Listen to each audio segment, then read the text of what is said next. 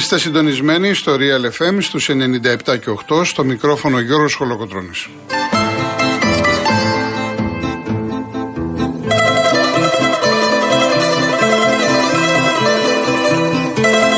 Τηλέφωνο επικοινωνίας δύο έντεκα διακόσια οκτώ διακόσια. Επαναλαμβάνω δύο έντεκα διακόσια οκτώ διακόσια. Η κυρία Δέσπινα Καλοχέρη είναι σήμερα στο τηλεφωνικό κέντρο και στη ρύθμιση του ήχου ο κύριος Γέννης Καραγευρακή.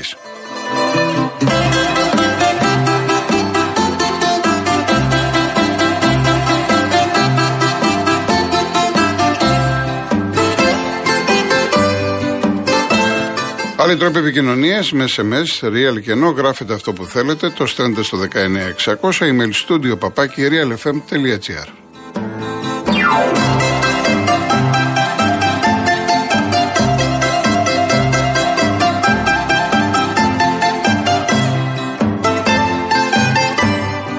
Κυρίες Δεσποινίδες και κύριοι, καλό σας μεσημέρι, καλή εβδομάδα. Μια εβδομάδα που ξεκινάει πάρα πολύ δυνατά, διότι σε λίγες ώρες στις οκτώ το βράδυ στο Καραϊσκάκι έχουμε το ντέρμπι ανάμεσα στον Ολυμπιακό και τον ΠΑΟΚ, ενώ νωρίτερα το μεσημέρι ο Δήμαρχος της Αθήνας σε συνέντευξη τύπου ξεκαθάρισε προς πάσα κατεύθυνση ότι το γήπεδο του Παναθηναϊκού θα είναι έτοιμο το δύο χιλιάδες είκοσι έξι, είναι κάτι οριστικό, συνέντευξη για την δημοπράτηση του γηπέδου, και ότι μέχρι το τέλος του χρόνου ο κόσμος θα δει μπουλντόζες. Από εκεί και πέρα αυτή η εβδομάδα έχουμε κύπελο, Τρίτη, Τετάρτη, Πέμπτη. Έχουμε Ευρωλίγκα, διπλούς αγώνες για Ολυμπιακό, Παναθηναϊκό. Η αθλητική επικαιρότητα είναι πλούσια. Μπορείτε να καλείτε λοιπόν στο δύο έντεκα διακόσια οκτώ διακόσια να εκφραστείτε για οτιδήποτε θέμα σας απασχολεί όσον αφορά. Κυρίως να μιλήσουμε για το Σαββατοκύριακο τι έγινε, η όγδοη νίκη του Παναθηναϊκού, η δύσκολη νίκη της ΑΕΚ επί του Ατρομήτου, η ανατροπή που έκανε ο Άρης και ο Βόλος. Όλα αυτά λοιπόν είναι θέματα προς συζήτηση και βέβαια για το ντέρμπι του Καραϊσκάκι ανάμεσα σε Ολυμπιακό και ΠΑΟΚ.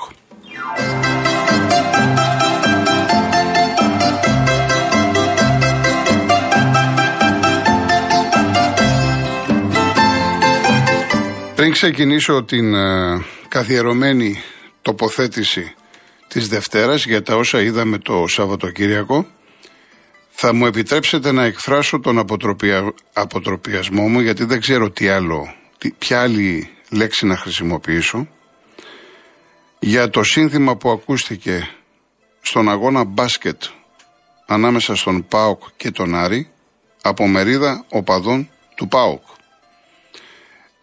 Όσοι δεν έχετε ακούσει, και καλύτερα που δεν έχετε ακούσει, δεν πρόκειται να γίνει αναπαραγωγή ούτε από μένα ούτε από το Real εφ εμ.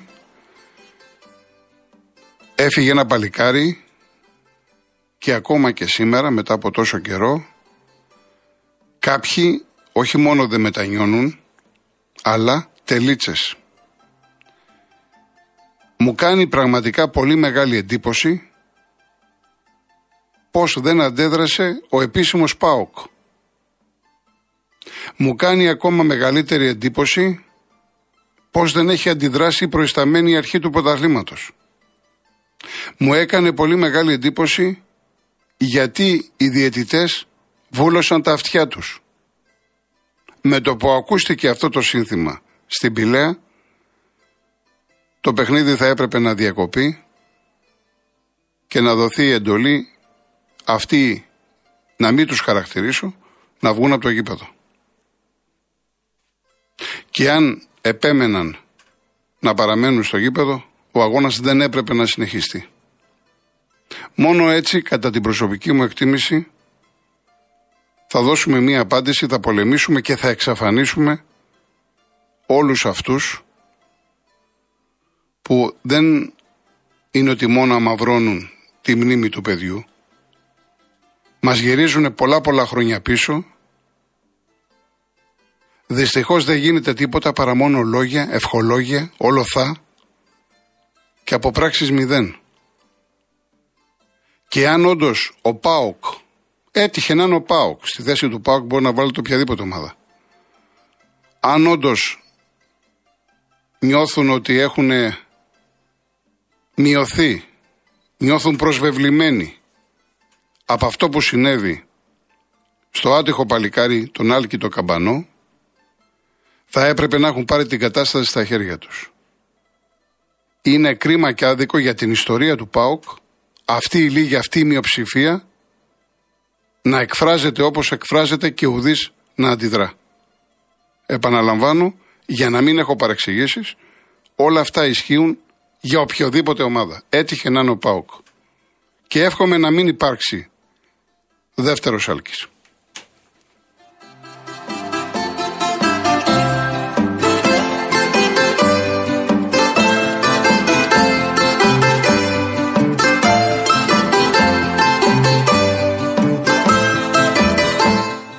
Ξεκινάω λοιπόν με το πρωτάθλημα του ποδοσφαίρου, με τον Παναθηναϊκό.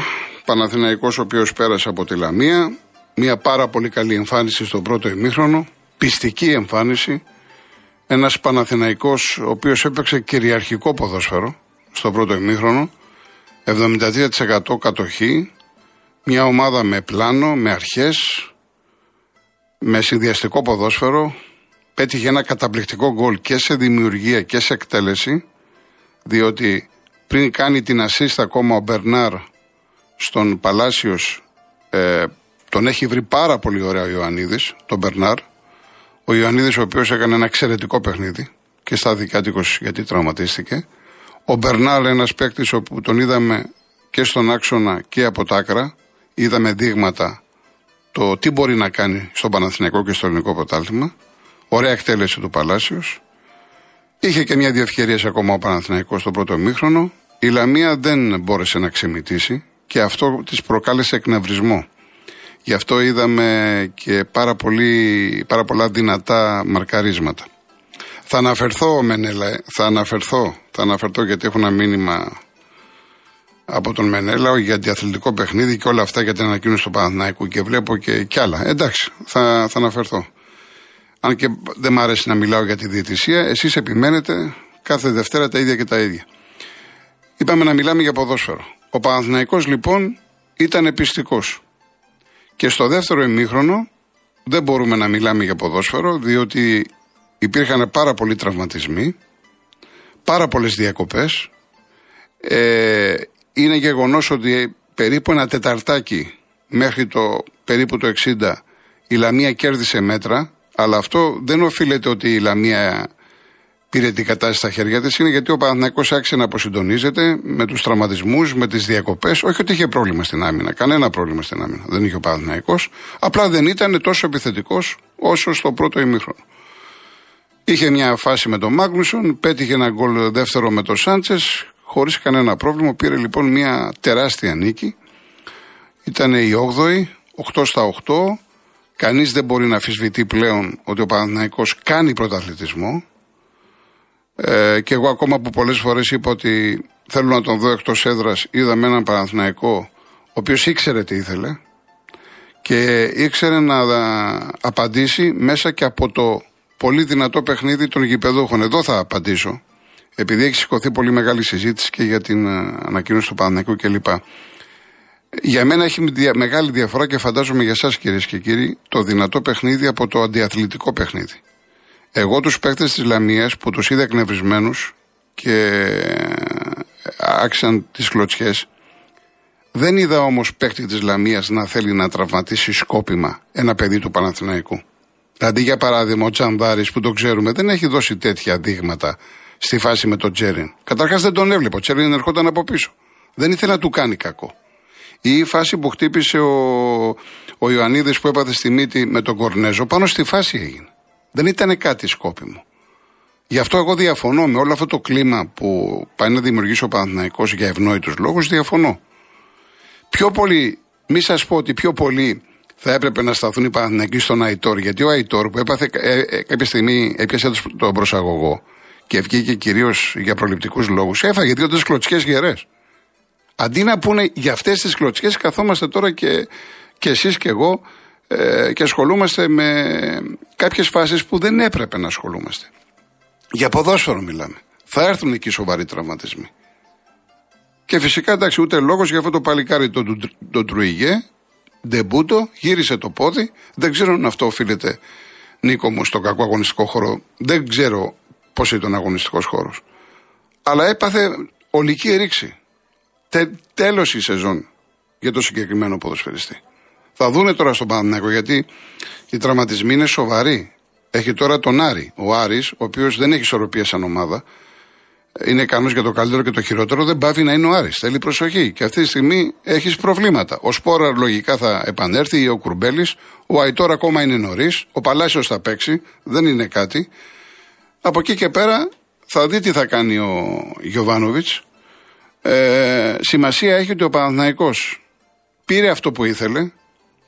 Η Λαμία, σας έχω ξαναπεί, δεν είναι η περίσσινη Λαμία. Φυσικά, να είμαι ειλικρινής, την περίμενα λιγάκι, όχι να αντιδράσει. Ε, να δούμε κάτι, να δούμε δύο αλλαγές της μπάλας. Ε, ήτανε κατώτερη από αυτό που περίμενα, και επειδή ακριβώς δεν μπορούσε, γιατί ο Παναθηναϊκός είναι οργανωμένος, λειτουργικός, έχει πλάνο, ξέρει τι θέλει, έχει ομάδα, είναι ομάδα με ισορροπία. Η Λαμία δεν μπορούσε. Γι' αυτό και έπαιξε πάρα πολύ δυνατά. Αλλά επαναλαμβάνω, διαφωνώ όσον αφορά το αντιαθλητικό, το βρώμικο, το σκόπιμο παιχνίδι. Εκεί, όσον αφορά για το Φωτιά, που με ρωτάς, Χρήστο μου, ε, έχεις δίκιο, στη φάση του Μπεχαράνο πρέπει να είναι πριν, πριν το εξήντα. Ε, στον Τσόκαϊ, ε, εκεί έπρεπε να πάρει δεύτερη κάρτα. Συμφωνώ, έχεις δίκιο. Δεν του έδειξε. Ο Τσόκαϊ, τώρα μια και ανέφερα το όνομα, μου άρεσε. Είναι πολύ δυνατό παιδί, πατάει καλά, είναι σημαντικό να πατάει καλά, και νομίζω ότι από αυτό που είδα, έτσι, δεν μ' άρεσε να βγάζω εύκολα συμπεράσματα, μπορεί να βοηθήσει τον Παναθηναϊκό. Είναι πολύ σημαντικός, γιατί δεν τον ήξερα. Τον Μπερνάρ τον ξέρουμε. Θέλει χρόνο προσαρμογής. Γενικά οι Λατίνοι θέλουν χρόνο προσαρμογής. Αλλά μου άρεσε ο Τσόκαϊ, όπως επαναλαμβάνω, πολύ ωραίο μάτς, πάρα πολύ ωραίο μάτς έκανε ο Ιωαννίδης. Λοιπόν, Γιάννη, να πάμε στο πρώτο διαγωνιστικό και γυρίζουμε με ΑΕΚ.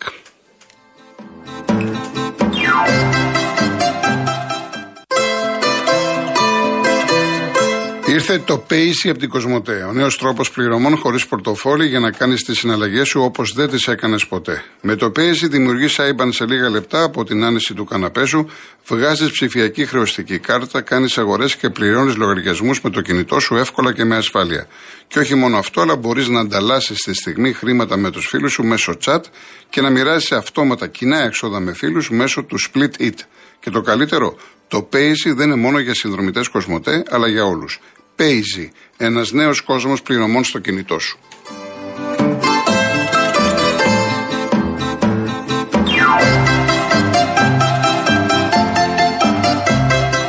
Γεια σου Κώστα, από τα Αστυπάλαια. Πρώτη φορά πρέπει να μου στέλνεις μήνυμα. Ο Γιοβάνοβιτς, να ξέρεις ότι είναι πάρα πολύ σοβαρός προπονητής, πάρα πολύ καλός προπονητής, ένας κύριος, και δεν μιλάει ποτέ για τη διαιτησία. Ακόμα και ο Ιωαννίδης στην ανάρτησή του δεν, στην πλάκα το ρίξε, δεν είπε τίποτα, δεν κατηγόρησε τον αντίπαλό του. Εν πάση περιπτώσει, ο καθένας έχει την άποψή του, όπως το βλέπει. Εγώ δεν είδα σκόπιμο, βρώμικο παιχνίδι ο ένας παίχτης να δημιουργήσει πρόβλημα στον άλλον. Είδα πολύ δυνατό παιχνίδι. Και είδα και κλωτσιές, ας πούμε στον Αϊτόρ, και το είπα. Από εκεί και πέρα.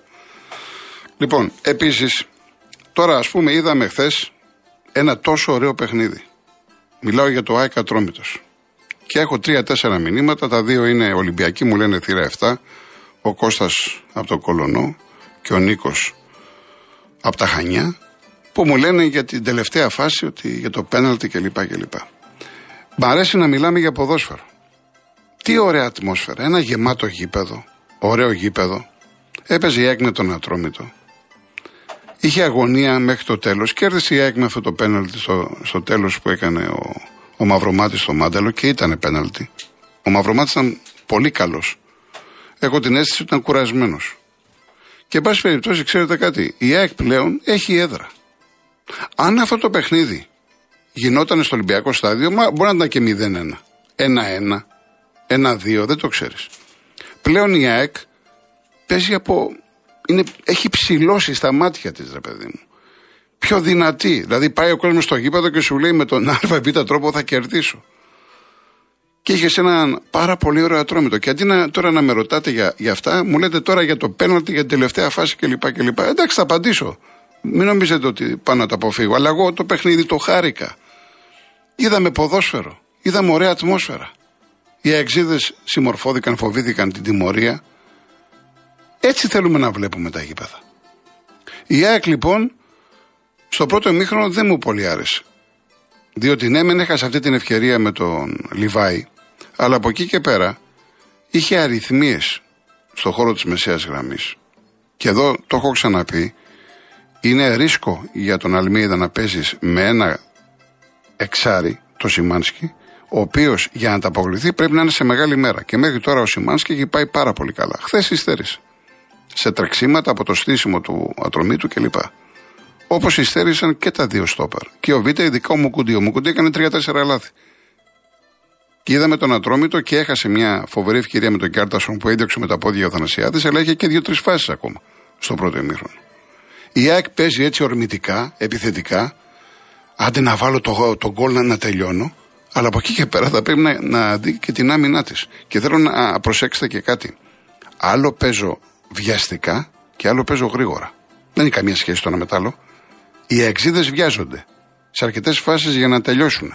Δηλαδή ο Γκατσίνοβιτς έπρεπε να έχει καθαρό μυαλό. Υπήρχαν φάσεις που τη μία έφευγε ο Αραούχο, την άλλη δεξιά ο Πινέδα. Και ήθελε να σουτάρει, ήθελε να σκοράρει. Αυτό δείχνει υγεία.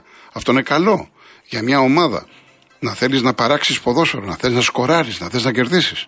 Αλλά από εκεί και πέρα, πιο πολύ μπορώ να σας πω, είχε καθαρό μυαλό η ΑΕΚ στον πρώτο αγώνα με τον Ιωνικό παρά χθες. Στο δεύτερο ημίχρονο, πολύ πιο ορμητική, μπήκε εντάξει. Με το που λέμε γκάζι, τα γκάζι για τέρμα. Στο δεύτερο μήχρονο, να η μία ευκαιρία, να η άλλη. Έχασε, είχε είκοσι έξι τελικές. Είχε είκοσι έξι τελικές και βρέθηκε και ο Γιαννιώτης σε πάρα πολύ μεγάλη μέρα και απέδειξε ότι είναι ένας τερματοφύλακας ο οποίος έχει προσόντα αντανακλαστικά κλπ. Ειδικά στη φάση του Μουκουντή στην κεφαλιά. Από την άλλη όμως, είδατε ότι ο Ατρόμητος δεν έβαλε πούλμαν. Δεν κάθισε πίσω και σου λέει εντάξει, να μην φάω γκολ ή να χάσω τιμητικά με ένα μηδέν. Μου άρεσε τι με τον Ατρόμητο. Ότι με το που κέρδισε την μπάλα δεν είχε το μυαλό πώς να τη διώξει από την περιοχή του. Είχε το μυαλό του πώς και εγώ να κάνω παραγωγή παιχνιδιού. Να φύγω στην κόντρα με, δύο, με τρεις μπαλιές. Και στο δεύτερο ημίχρονο υπάρχει αυτή η φάση του Κέρτασον που εξέθεσαν επανόρθωτα τα δύο στόπερ. Σας έχω ξαναπεί ότι ο Ισλανδός είναι έμπειρος σεντερφόρ, την ξέρει τη θέση. Και η μπάλα θα μπορούσε ήταν εκεί στο πενήντα εννιά εξήντα. Θα μπορούσε να γίνει το μηδέν ένα και ενδεχομένως να βλέπαμε άλλο μάτς. Όπως, όπως θα βλέπαμε άλλο μάτς, αν γρήγορα η Άκη είχε σκοράρει με το Λιβάη. Μπορεί να βλέπαμε τριάρα, δεν το ξέρουμε. Και με αν δεν μπορούμε να μιλάμε. Σημασία έχει ότι ο κόσμος που πήγε στη, στο, στην ΟΠΑΠ Αρένα, στην Αγία Σοφιά, και όσοι καθίσαμε στο σπίτι και το παρακολουθήσαμε, ικανοποιηθήκαμε από ποδόσφαιρο. Είδαμε ρυθμό, είδαμε ένταση. Πάνω κάτω η μπάλα, δεν είδαμε σκοπιμότητες, δεν είδαμε βρώμικα μαρκαρίσματα, παρά μόνο δυνατά, είδαμε φάσεις. Και είχε αυτό το αποτέλεσμα στο τέλος το, το ένα μηδέν, γκραν γκινιόλα ας πούμε, χιτσκοχικό φινάλε. Λοιπόν, όσον αφορά τώρα για την τελευταία φάση που μου λέτε, θέλω να προσέξετε την ώρα που γίνεται το κόρνερ από δεξιά. Εάν δεν το δείτε, δεν μπορεί να έχετε άποψη, πρέπει να το δείτε. Πριν ο Μάνταλος τραβήξει από τη φανέλα που μου λέτε για πέναλτι, ο παίκτης του, του Ατρομήτου, νομίζω είναι ο Σουάρεθ, το ψηλό το παιδί, το στόπερ, έχει ήδη κάνει επιθετικό φάουλ στο Μάνταλο. Επαναλαμβάνω, την ώρα που γίνεται το κόρνερ, πάει ο Σουάρεθ και κάνει επιθετικό φάουλ στο Μάνταλο. Ο Μάνταλος λοιπόν, όπως πάει να πέσει το κορμί του προς τα πίσω, ασυναίσθητα του τραβάει τη φανέλα. Εάν τώρα απομονώσουμε το τράβηγμα της φανέλας σε μία φωτογραφία ή σε ένα βίντεο, θα πεις εσύ πέναλτι, αφού τον τραβάει από τη φανέλα. Που και πάλι το έχω ξαναπεί, ότι η επαφή ή το τράβηγμα δεν σημαίνει πέναλτι, ανάλογα τη φάση. Αλλά πες ότι είναι πέναλτι. Όμως πριν το πέναλτι έχει προηγηθεί φάουλ του παίχτη του Ατρομήτου στο Μάνταλο, σύν ότι μετά, αφού τον τραβάει από τη φανέλα και ο Σουάρεθ ε, τον, του, του ρίχνει αγωνιά ε, στο λαιμό. Επομένως δεν υπάρχει αυτή η φάση. Δηλαδή για μένα δεν είναι πέναλτι. Δηλαδή αν ήμουν διαιτητής η φάση συνεχίζεται. Πάει, τελείωσε. Πάμε παρακάτω. Τώρα ο καθένας, επαναλαμβάνουμε, όπως θέλει να το δει, όπως το συμφέρει να το δει, ανάλογα τα γυαλιά είναι κίτρινα, πράσινα, κόκκινα κλπ. Τα έχουμε ξαναπεί πάρα πολλές φορές για τις συγκεκριμένες φάσεις. Μπορεί να ήταν μια φάση να, να ήταν υπέρ της ΑΕΚ και να βγαίνανε σήμερα εξήδες και να λέγανε κύριε Χολοκοτρώνη, δεν λέτε το πέναλτι που δεν μας έδωσε. Τι να σας πω τώρα. Εγώ προσωπικά ξέρετε ότι έχω το θάρρος της, απο, απο, απο, της άποψής μου. Ό,τι λέω σημαίνει ότι το έχω δει πολλές φορές. Γι' αυτό και κάθομαι και απαντώ σε αυτά που με ρωτάτε. Επειδή είδα και πρωτοσέλιδα σήμερα και άκουσα και ραδιόφωνα και βλέπω και στα social media και βλέπω και μηνύματα κλπ. κλπ, κλπ. Πάνω απ' όλα να ασχοληθούμε και να πούμε ότι είδαμε μπάλα. Δεν λέμε όλοι μας όταν ο Ολυμπιακός έπαιρνε τα πρωταθλήματα με είκοσι, τριάντα, σαράντα πόντους διαφορά, δεν λέγαμε ρε ΑΕΚ, ρε Παναθηναϊκέ, ρε ΠΑΟΚ, φτιάξτε ομάδα. Τώρα λοιπόν που βλέπουμε κάτι καλό από τον Παναθηναϊκό, από την ΑΕΚ, όπως είχαμε δει και από τον ΠΑΟΚ, πρέπει να χαιρόμαστε και να λέμε να και η ΑΕΚ με το γήπεδό της φτιάχνει ομάδα, παίζει επιθετικό ποδόσφαιρο, αρέσει. Γιατί πάλι για τη διαιτησία. Ή ο Παναθηναϊκός έκανε το οκτώ στα οκτώ, ας κάνει δεκαοκτώ στα δεκαοκτώ. Καλό είναι για το ποδόσφαιρο. Γιατί και ο Ολυμπιακός δεν θα μείνει με τα χέρια σταυρωμένα. Και ούτε είναι στο ντι εν έι του Ολυμπιακού να μένει με τα χέρια σταυρωμένα. Πολεμάει. Όσο η ΑΕΚ, όσο ο Παναθηναϊκός είναι αυτή που είναι, τόσο πιο δυνατός θα είναι και ο Ολυμπιακός. Είναι λογικό αυτό το πράγμα. Και αντί να ασχολούμαστε το πώς θα βελτιωθεί το ποδόσφαιρο, το πώς θα βελτιώσουμε το προϊόν, το πώς θα φτιαχτούν οι γήπεδα, το πώς ο κόσμος θα πηγαίνει στα γήπεδα, αρκεί να μπορεί βέβαια, ανάλογα και τα οικονομικά. Καθόμαστε και ασχολούμαστε συνέχεια με τη διαιτησία. Πραγματικά, δηλαδή, μέχρι και το Σαββατοκύριακο στο Instagram μου στέλνετε για, για το πέναλτι του Παναθηναϊκού με τον Αστέρα. Ξέρετε πόσες φάσεις θα, θα δούμε. Ακόμα είμαστε όγδοη αγωνιστική. Ξέρετε πόσες φάσεις έχουμε να δούμε ακόμα. Λοιπόν, να πάμε διαφημίσεις, πάμε διαφημίσεις, ειδήσεις και γυρίζουμε.